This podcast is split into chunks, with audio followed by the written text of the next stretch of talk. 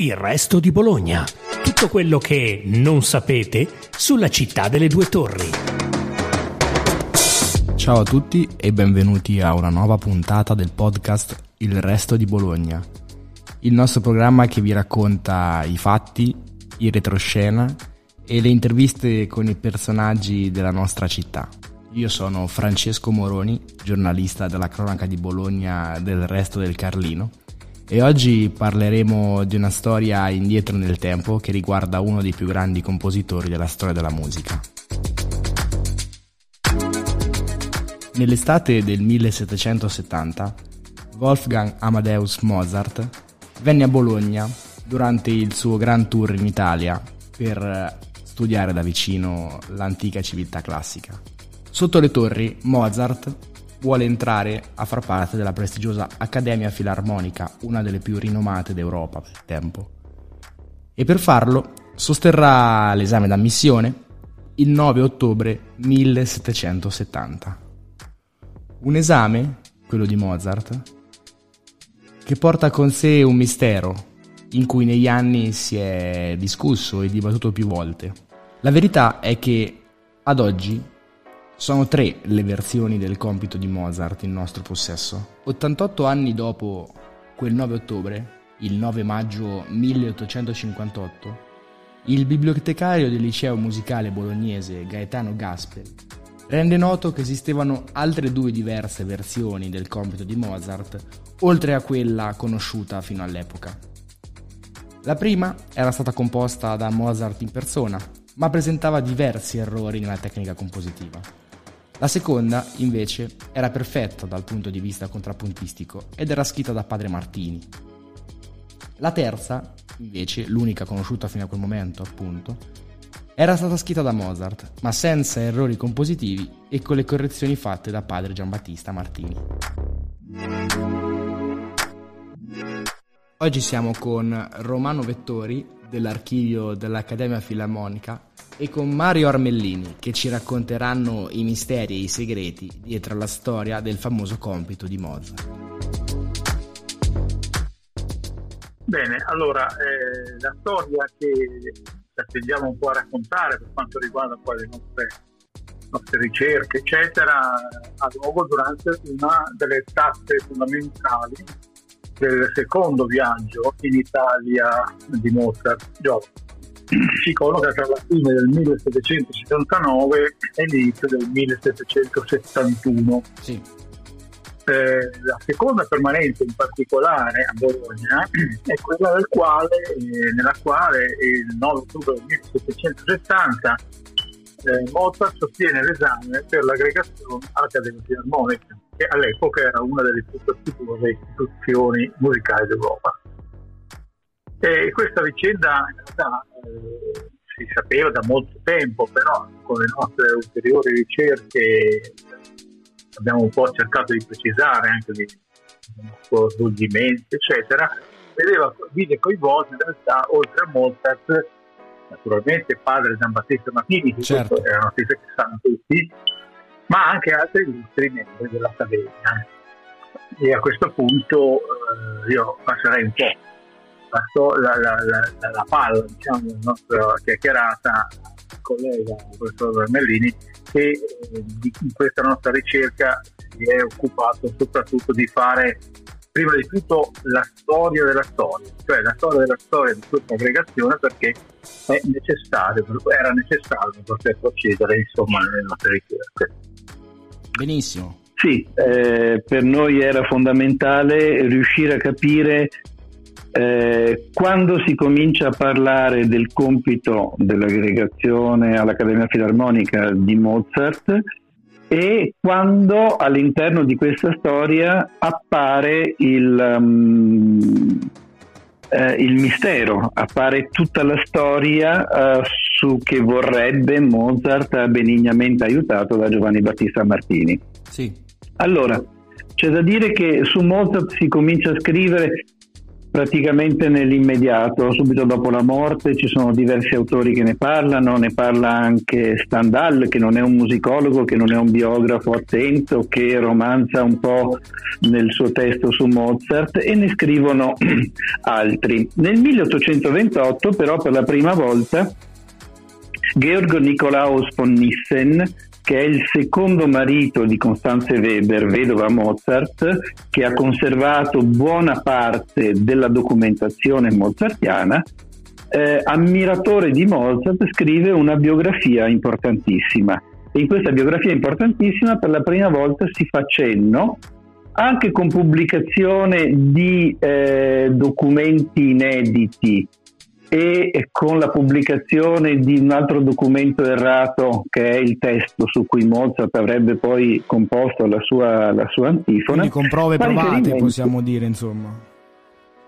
Diciamo con i documenti che aveva sotto mano, che erano documenti di primissima mano perché venivano direttamente da casa Mozart. E comincia a parlare di questa aggregazione, senza però fare cenno alla presenza, alla mano occulta di, eh, di Martini.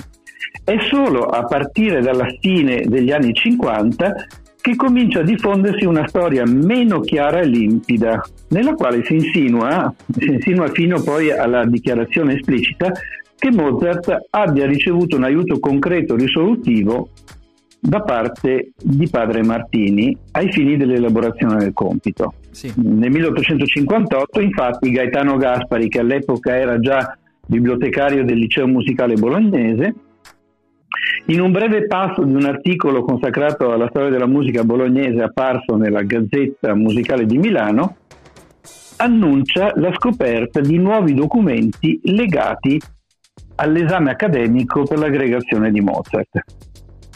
Tale storia ha proliferato fino ad oggi in almeno due filoni narrativi.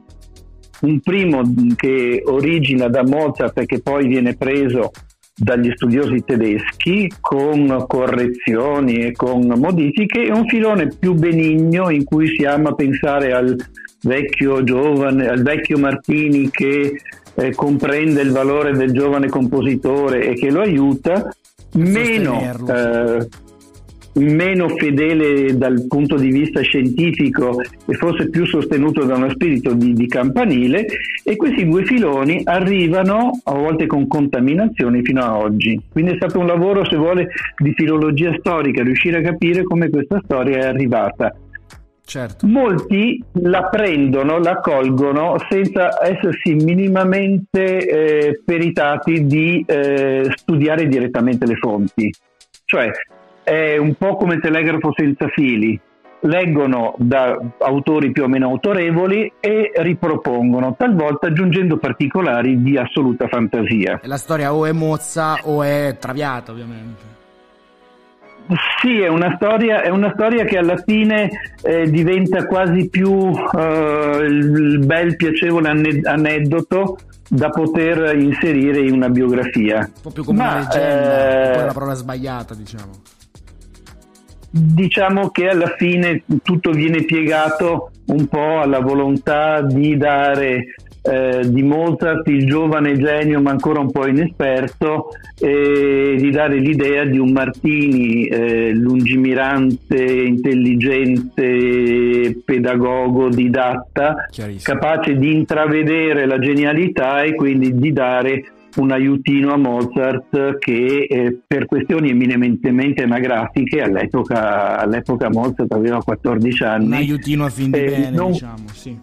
non, conosce, non conosce le regole del contrappunto osservato così come veniva praticato nelle istituzioni religiose italiane.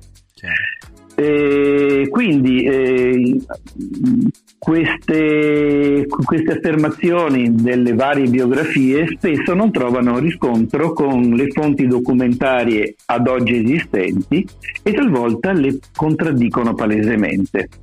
Io adesso rilascio la parola al professor Vettori che eh, ci illustrerà invece quali erano i regolamenti per l'aggregazione che vigevano all'interno dell'Accademia.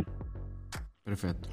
Sì, eh, questa, questa, storia diciamo, eh, del, di come l'Accademia eh, aggregava i propri soci è molto importante naturalmente perché anche qui, eh, come mi ha preceduto eh, il professor Bellini, eh, si narrano delle cose, ma in realtà analizzando sia, sia i, regolamenti, sia poi i documenti veri e propri, cioè i verbali di come andarono le cose, e come erano andate o sarebbero andate anche le cose non solo per Mozart ma per anche altri eh, accademici più o meno importanti eh, scopriamo in realtà la storia quantomeno è da mettere in una luce un po' diversa.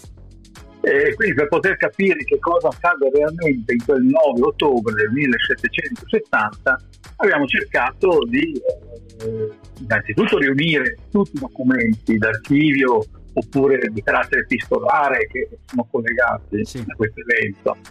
Ma nel frattempo, nel contempo, abbiamo anche cioè, ricostruito eh, sulla base, come dicevo, dei documenti normativi ufficiali, cioè statuti, regole varie, le procedure che regolavano l'esame di ammissione. E da qui c'è una cosa che si dice molto spesso, Mozart, eh, il primo accademico minorenne, insomma, al quindicenne, quattordicenne, insomma, che sarebbe stato aggregato in maniera eh, diciamo, eccezionale all'Accademia. Sì, una sorta di eccezionalità vi fu, però eh, in realtà eh, le aggregazioni di, di, di in età prece- minore, ecco, diciamo di anni 21, che era diciamo, eh, il termine, l'età a cui si potevano essere ammessi eh, secondo gli statuti in vigore allora, che erano, ricordo, del 1721, sì. beh, questo eh, limite di età in realtà fu superato spesso, ma non perché fosse vietata l'ammissione, è che diciamo possibilità eccezionale e lo fu non solo per Mozart ma anche per altri musicisti, ricordo uno per tutti, eh, anche se magari non è così noto come Mozart, comunque un musicista importante della fine del 600, inizio del 700, eh, Giovanni Bononcini, sì. eh, furono aggregati anch'essi, anche, anche loro all'età di Mozart, praticamente a 15 anni. E, e, e quindi questa è una delle cose che insomma, va un pochino precisata. Ecco. Certo. Cosa vuol dire questo? Che in realtà coloro che, che venivano aggregati in età inferiore agli anni 21, eh, questi 21 anni sono forse anche molto, molti anni dopo, per esempio anche no, per, per il voto in Italia per dire, no? sì, certo. i 21 anni, una soglia standard, chiaro è una soglia abbastanza comune diciamo, nella storia d'Europa. Beh, qui comunque eh, l'eccezionalità sta nel fatto che potevano avere anche meno di 21 anni, ma, ma non potevano, non avrebbero poi potuto partecipare con il voto ecco, alle assemblee, alla, alla, alla vita e all'attività dell'Accademia eh, ufficiale. Però attenzione, questo non significa che in età inferiore ai 21 non potessero, come è avvenuto per secoli nella storia della musica, ricoprire cariche importantissime certo. come maestro di cappella, per esempio nelle chiese di tutta Italia e, di, tutta, di tutta Europa. Insomma, sostanzialmente era più una questione burocratica, di... diciamo, um, demografica. Esatto anche perché le età sono importanti nella storia della musica e non solo anche per ragioni ovviamente di durata della, della, del medio della vita, certo. ma musicisti importantissimi, ricordo fra tutti eh, Orlando Di Lasso per esempio nel Cinquecento, ma, ma, moltissimi musicisti furono insigniti di importantissimi carichi eh, proprio di lavoro già in età per 15, 16, 17 anni. Ecco, questa è una cosa. Certo. Brevissimamente, le delle regole dell'aggregazione erano poi queste si doveva, eh, innanzitutto ormai all'Accademia di, Bologna c'era la distinzione di, almeno in tre categorie diverse, i maestri mh, eh, compositori, i cantori e i suonatori. I compositori erano coloro che erano più importanti, naturalmente per ragioni di preparazione, eccetera, poi venivano gli altri. Però qual, qualunque di queste tre categorie, di questi passi, eh, prevedeva diciamo, la possibilità di essere aggregati o come numerari, cioè eh, musicisti che ricoprivano proprio eh, l'incarico poi particolarmente nella, come maestri di cappella, come compositori delle chiese della diocesi di Bologna, e questo è imitazione dell'Accademia di Santa Cecilia di Roma, ovvero congregazione dei musici di Roma già attiva dal 1585, sì. mentre questa di Bologna è attiva dal 1666, però sempre stato pontificio, quindi eh, la seconda grande città dello Stato Pontificio aveva anch'essa un'accademia per eh, regolare quello che era la missione a un'accademia non onoraria così per fare, ma proprio un'accademia professionistica di musicisti professionisti. Ora, questi accademici potevano essere quindi aggregati o numerari, cioè per entrare direttamente a lavorare in una cappella musicale, oppure in maniera onoraria, diciamo, eh, come musicisti che comunque si erano vestiti cioè, per esame, diciamo nel primo caso, altrimenti honoris causa, diciamo diremo noi adesso, sì. per eh, riti eccetera. Il che no, poteva comportare anche per coloro che facevano l'esame di essere magari comunque eh, nominati su posti importanti eh, della, delle, delle, cappelle. Però ecco, la terza possibilità era quella di essere onorari e di essere accademici aggregati alla forestiera, cioè come esterno. E questo fu in realtà il canale che si scelse per Mozart. Però la cosa interessante è che anche si sapeva, Mozart non è che fu ammesso eh, eh, diciamo accademico eh, alla forestiera come poteva essere possibile, cioè anche senza eh, compiere diciamo, l'esame direttamente in sì. sede. Alla cioè, proprio come aggregato nel caso. Poteva essere fatto anche mandando la composizione in questo caso, ma Mozart scelse, probabilmente il padre più che, più che Wolfgang, scelse di farlo alla bolognese, cioè come residente, sì. perché lì c'era l'esame più difficile, quello che era quello necessario per essere accademici sul territorio, diciamo, come attivi, come maestri proprio sul territorio. Certo. Quindi più che altro per far vedere probabilmente la sua grande abilità. E quindi si, si poteva fare l'esame in questo modo. E Mozart scelse questo. Eh, brevemente concludo, intanto eh, questa parte, il, eh, il fare eh, diciamo, eh, il compositore ecco, che voleva fare eh, l'esame per essere poi il maestro aggregato doveva re, come regola seguire per un anno intero tutte le riunioni settimanali presso la, l'Accademia, eh, portando le proprie composizioni, discutendone con gli altri, eccetera. Erano gli esercizi del, del, giovedì si chiamavano perché venivano fatti di giovedì. Sì. Poi dopo un anno eh, se gli altri colleghi, o non ancora colleghi, ma comunque colleghi quantomeno come musicisti, eh, vedevano che fosse il caso, lui poteva presentare domanda per essere ammesso all'esame, all'esame che consisteva proprio in quello di cui stiamo parlando, cioè esporre eh, diciamo, in base a una eh, a un canto gregoriano, a una linea melodica di canto gregoriano che veniva data a caso aprendo un antifonario, eh, un libro liturgico, eh, su, quel, su, quella melodia doveva essere composto sopra, proprio aggiungendo delle parti appunto, secondo regole molto precise. Ecco, finisco questa eh, introduzione sulle consuetudini perché l'altra importantissima consuetudine che eh, c'era accademia era quella di festeggiare annualmente il professore spirituale dell'accademia, che era Sant'Antonio da Padova, che nella chiesa di San Giovanni in Monte, la chiesa parrocchiale diciamo, in cui risiedeva l'accademia, eh, veniva poi eh, solennizzato in musica dai maestri compositori attivi in quell'anno. E ogni anno si faceva una messa e vespro eh, in cui eh, i musicisti venivano eh, invitati a comporre le singole parti della messa, quindi venivano composti il Chirico, il Credo, il Santo, eccetera, da un musicista diverso e così anche in resto del pomeriggio. Lì probabilmente in questa festa che di padre Leopold e figlio Wolfgang eh, seguirono, andarono a sentire, perché era un momento importante della città, era la, la parte più importante,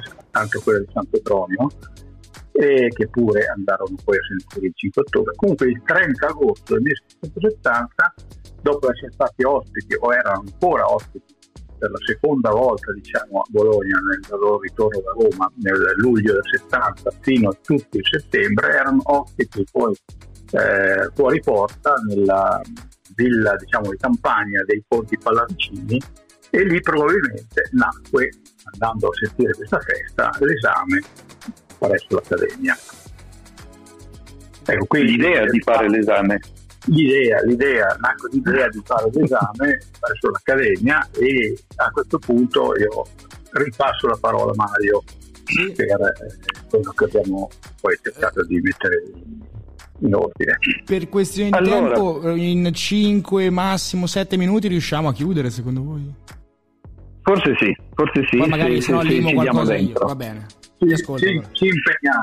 Eh, ci impegniamo. Allora, eh, per riuscire a capire eh, come sono andate le cose, per riuscire a capire eh, chi dice il vero, chi lo dice meno, chi non lo dice del tutto, tra tutti quelli che hanno scritto a proposito uh, di questo compito, abbiamo cercato di ripartire da zero vagliando tutte le fonti, sia quelle già note e non sempre prese in considerazione da uh, musicologi o biografi di Mozart nella loro complessità, sia altre fonti meno note, a volte indirette, però analoghe a quelle eh, relative a Mozart. E ci siamo quindi chiesti come poter inserire tutti gli elementi concreti e oggettivi emersi da queste stesse fonti, cioè eh, i resoconti eh, che siano dell'Accademia o che siano di Leopold Mozart alla, alla moglie alla famiglia. Un riscontro incrociato in sostanza un, un incrociato multiplo, i rastri ad esempio, i rastri sono quegli strumenti che venivano utilizzati per tracciare i pentagrammi nelle, nelle, nella carta da musica. Sì. È uno studio che ha qualche decennio ormai e che sta dando notevoli risultati proprio ai fini filologici. Eh, I rastri utilizzati nelle fonti musicali, gli inchiostri utilizzati mh, per scrivere la musica, e, e, quindi incrociando questi dati abbiamo cercato di ricostruire una storia plausibile e coerente con alcuni dati di fatto. Primo dato di fatto, Martini nel resoconto non risulta presente in accademia quindi questo già mette in, uh, dire, in, uh, in, dubbio le ricostruzioni che vogliono un Martini che si aggiri nei locali, che entri di nascosto nella stanza chiusa sì. in cui avveniva la clausura di Wolfgang e che gli riscriva il compito. Martini sappiamo inoltre che non era vecchissimo all'epoca, però già era cagionevole di salute non si muoveva volentieri dal convento di San Francesco, pur essendo definitore perpetuo dell'Accademia. Quindi è molto verosimile che Martini, anzi è quasi praticamente certo che Martini non fosse presente in Accademia. Chiaro. Ci sono poi almeno due tipi di carte per tre documenti i tre documenti si trovano a Bologna, quelli di cui parlo, c'è poi un quarto documento di mano di Wolfgang che si trova al Mozarteum e che è quello su cui lavorò quel primo biografo che per primo eh, raccontò eh, nella sua biografia eh, dell'aggregazione di Mozart. Esistono almeno due o tre tipi di inchiostri differenti Esistono tre mani, quella di Mozart, quella di Martini e quella di un'autorevolissima personalità musicale dell'epoca ehm, che per il momento vogliamo tenere ancora per noi. E ci sono eh, due firme apposte da Mozart in queste tre fonti di cui stiamo parlando. Bene, eh, il nostro intento è quello di incrociare dati oggettivi, dati dovuti allo studio e al rilevamento di quegli elementi come inchiostro, come rastri, come car- eh, tipologia della carta, con le, eh, i resoconti e le altre documentazioni eh, che raccontano di questo, di questo esame. Quindi più che con la bibliografia mozartiana, con le fonti documentarie mozartiane. Non solo bolognesi, abbiamo anche esteso la nostra ricerca a, a composizioni che seguono immediatamente e che precedono immediatamente quell'evento. Io rilascio la parola al, al professor uh, Vettori. Benissimo. Sì, molto brevemente, questo per dire che eh, tutto questo incrocio di, doc, di dati e documenti ci fa capire eh, e anche perché ci sono delle testimonianze di altri casi abbastanza piuttosto simili, curiosamente simili, eh, sono, eh, c'era sostanzialmente una prassi anche di, che non potremmo dire anche meno ortodossa, diciamo, ma forse in parte lo era anche, eh, che si facesse l'esame, un preesame, diciamo, al di fuori delle mura accademiche, in particolare proprio nel convento di Padre Martini, che teneva una, una scuola famosissima all'epoca di, di, composizione, a cui arrivavano proprio tutti i musicisti che erano intenzionati a fregiarsi poi del titolo di accademico fisarmonico.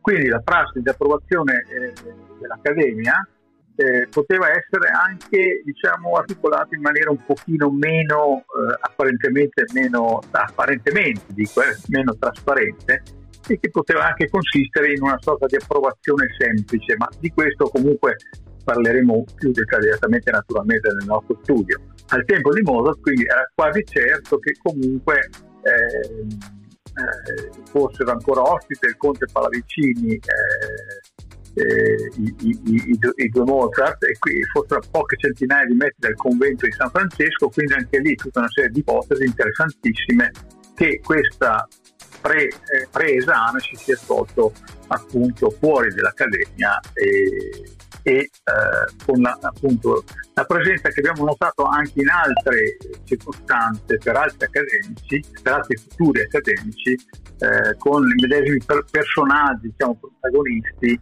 di questi incontri fuori dall'Accademia.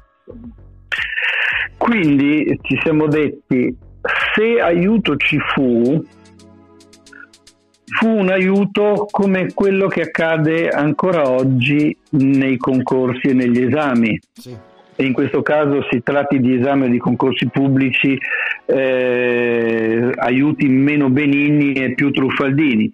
Ossia, se si vuole aiutare qualcuno a superare un esame, di qualsiasi tipo questo esame sia, la cosa migliore per aiutare il candidato è farlo prima dell'esame, non durante e ancora peggio dopo, come taluni hanno ipotizzato per Mozart. Taluni hanno ipotizzato, l'ho già evocato, il caso di un Martini che entra nella stanza, vede l'esame, mette le mani nei capelli e riscrive tutto quanto, o Martini che interviene a cose fatte sostituendo truffaldinamente il compito corretto con un compito, con un, eh, il compito errato con il compito corretto. Certo.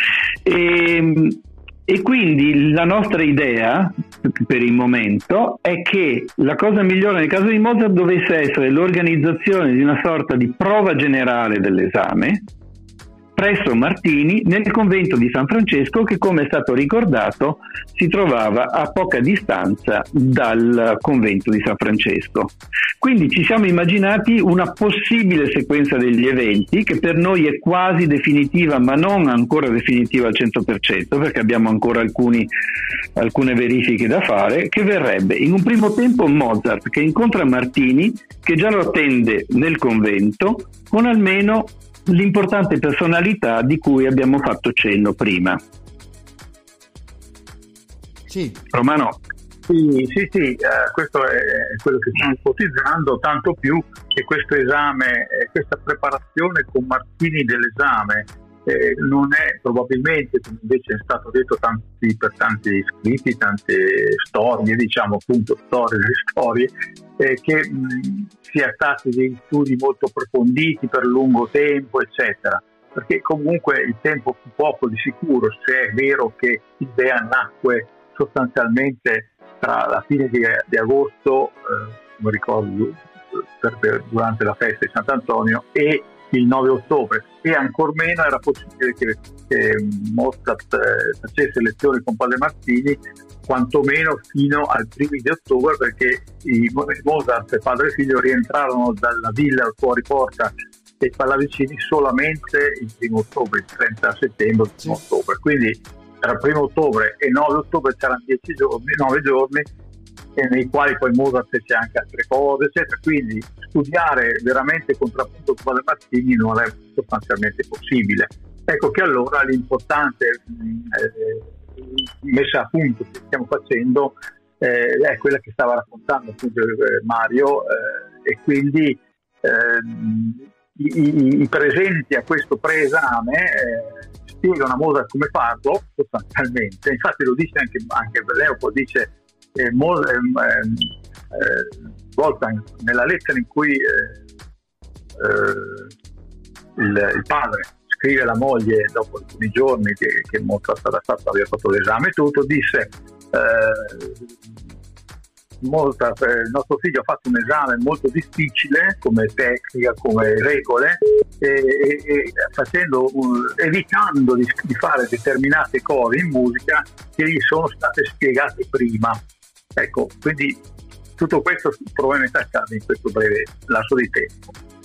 E a questo punto eh, l'importante personalità che assieme a, a Padre Martini intervenne in questa presa, scrive addirittura la parte della, dell'antifona gregoriana con la sua, di sua mano proprio e, e questo si, si, vede, si, vede, sia dall'inchiostro che dalla grafia, da tutto quanto Mozart scrive diciamo, la, la prima versione, quella in cui eh, sappiamo essere stata poi eh, giudicata eh, non, non corretta. Sì. Io vi chiedo scusa, solo ho, ho, due minuti sì. di tempo perché se no non riusciamo poi a condensare. Sì, sì, sì, a, a, a, arriviamo, arriviamo alla fine. Quindi siamo arrivati al punto in cui i presenti spiegano a Mozart come fare l'esame e l'importante personalità uh, prepara il foglio su cui Mozart dovrà scrivere le voci di contrappunto. Mozart rientra a Palazzo Pallavicini, svolge il suo compito, quindi ritorna da Martini il giorno stesso o il giorno dopo. Sì. Martini lo vede, gli dice che però non va bene secondo le regole del contrappunto osservato e lo rifà probabilmente insieme a Mozart, come farebbe un buon pedagogo, dicendo vieni dai lo facciamo insieme adesso e gli mostra come svolgere eh, il compito correttamente. Chiaro. Quindi, Quindi l'esame ufficiale poi del 9 ottobre in cui si fa la cerimonia scritta proprio anche nel verbale di apertura dell'antifonario davanti agli accademici riuniti non fu probabilmente fatto a caso, quindi eh, la, la, pagina su cui si doveva aprire l'antifonario era già stata aperta eh, nel, nel, momento precedente. Certo. E quindi Mozart probabilmente forte della sua memoria, ricordiamo che eh, era appena stato reduce dall'impresa di trascrivere la memoria dopo solo due ascolti il miserere di famoso miserere di Allegri alla Cappella Sistina a Roma, eh, prese probabilmente appunto eh, con la memoria eh, stese questa, questa, versione seconda fatta con Martini. E che lo, che lo, abbia preso a memoria o che se lo sia ricopiato, eh, questa è una cosa che non possiamo sapere. C'è comunque il fatto che la copia che si trova a Salisburgo, quella che fu pubblicata dal biografo Nissen nel 1828, è piegata in modo irregolare e in modo talmente fitto che lascia pensare a un foglio piegato per poterlo nascondere eh, nei sì, pantaloni passato, ed entrare tranquillamente. Certo. Così come avremmo fatto noi al liceo con una versione di cui conoscevamo con certezza l'autore e il passo e dopo esserci ricopiati la versione italiana. Sì, quindi alla fine pieghe o non pieghe, ci sono ancora alcune analisi abbastanza particolari, scientifiche, potremmo proprio dire, analisi strumentali che vogliamo ancora condurre sugli inchiostri, eccetera, per avere delle certezze un pochino più, più evidenti. Insomma. Eccoci arrivati alla fine di un'altra puntata del podcast Il resto di Bologna. Ringraziamo i nostri ascoltatori e i lettori del resto del Carlino e vi diamo appuntamento a domani con una nuova puntata del podcast.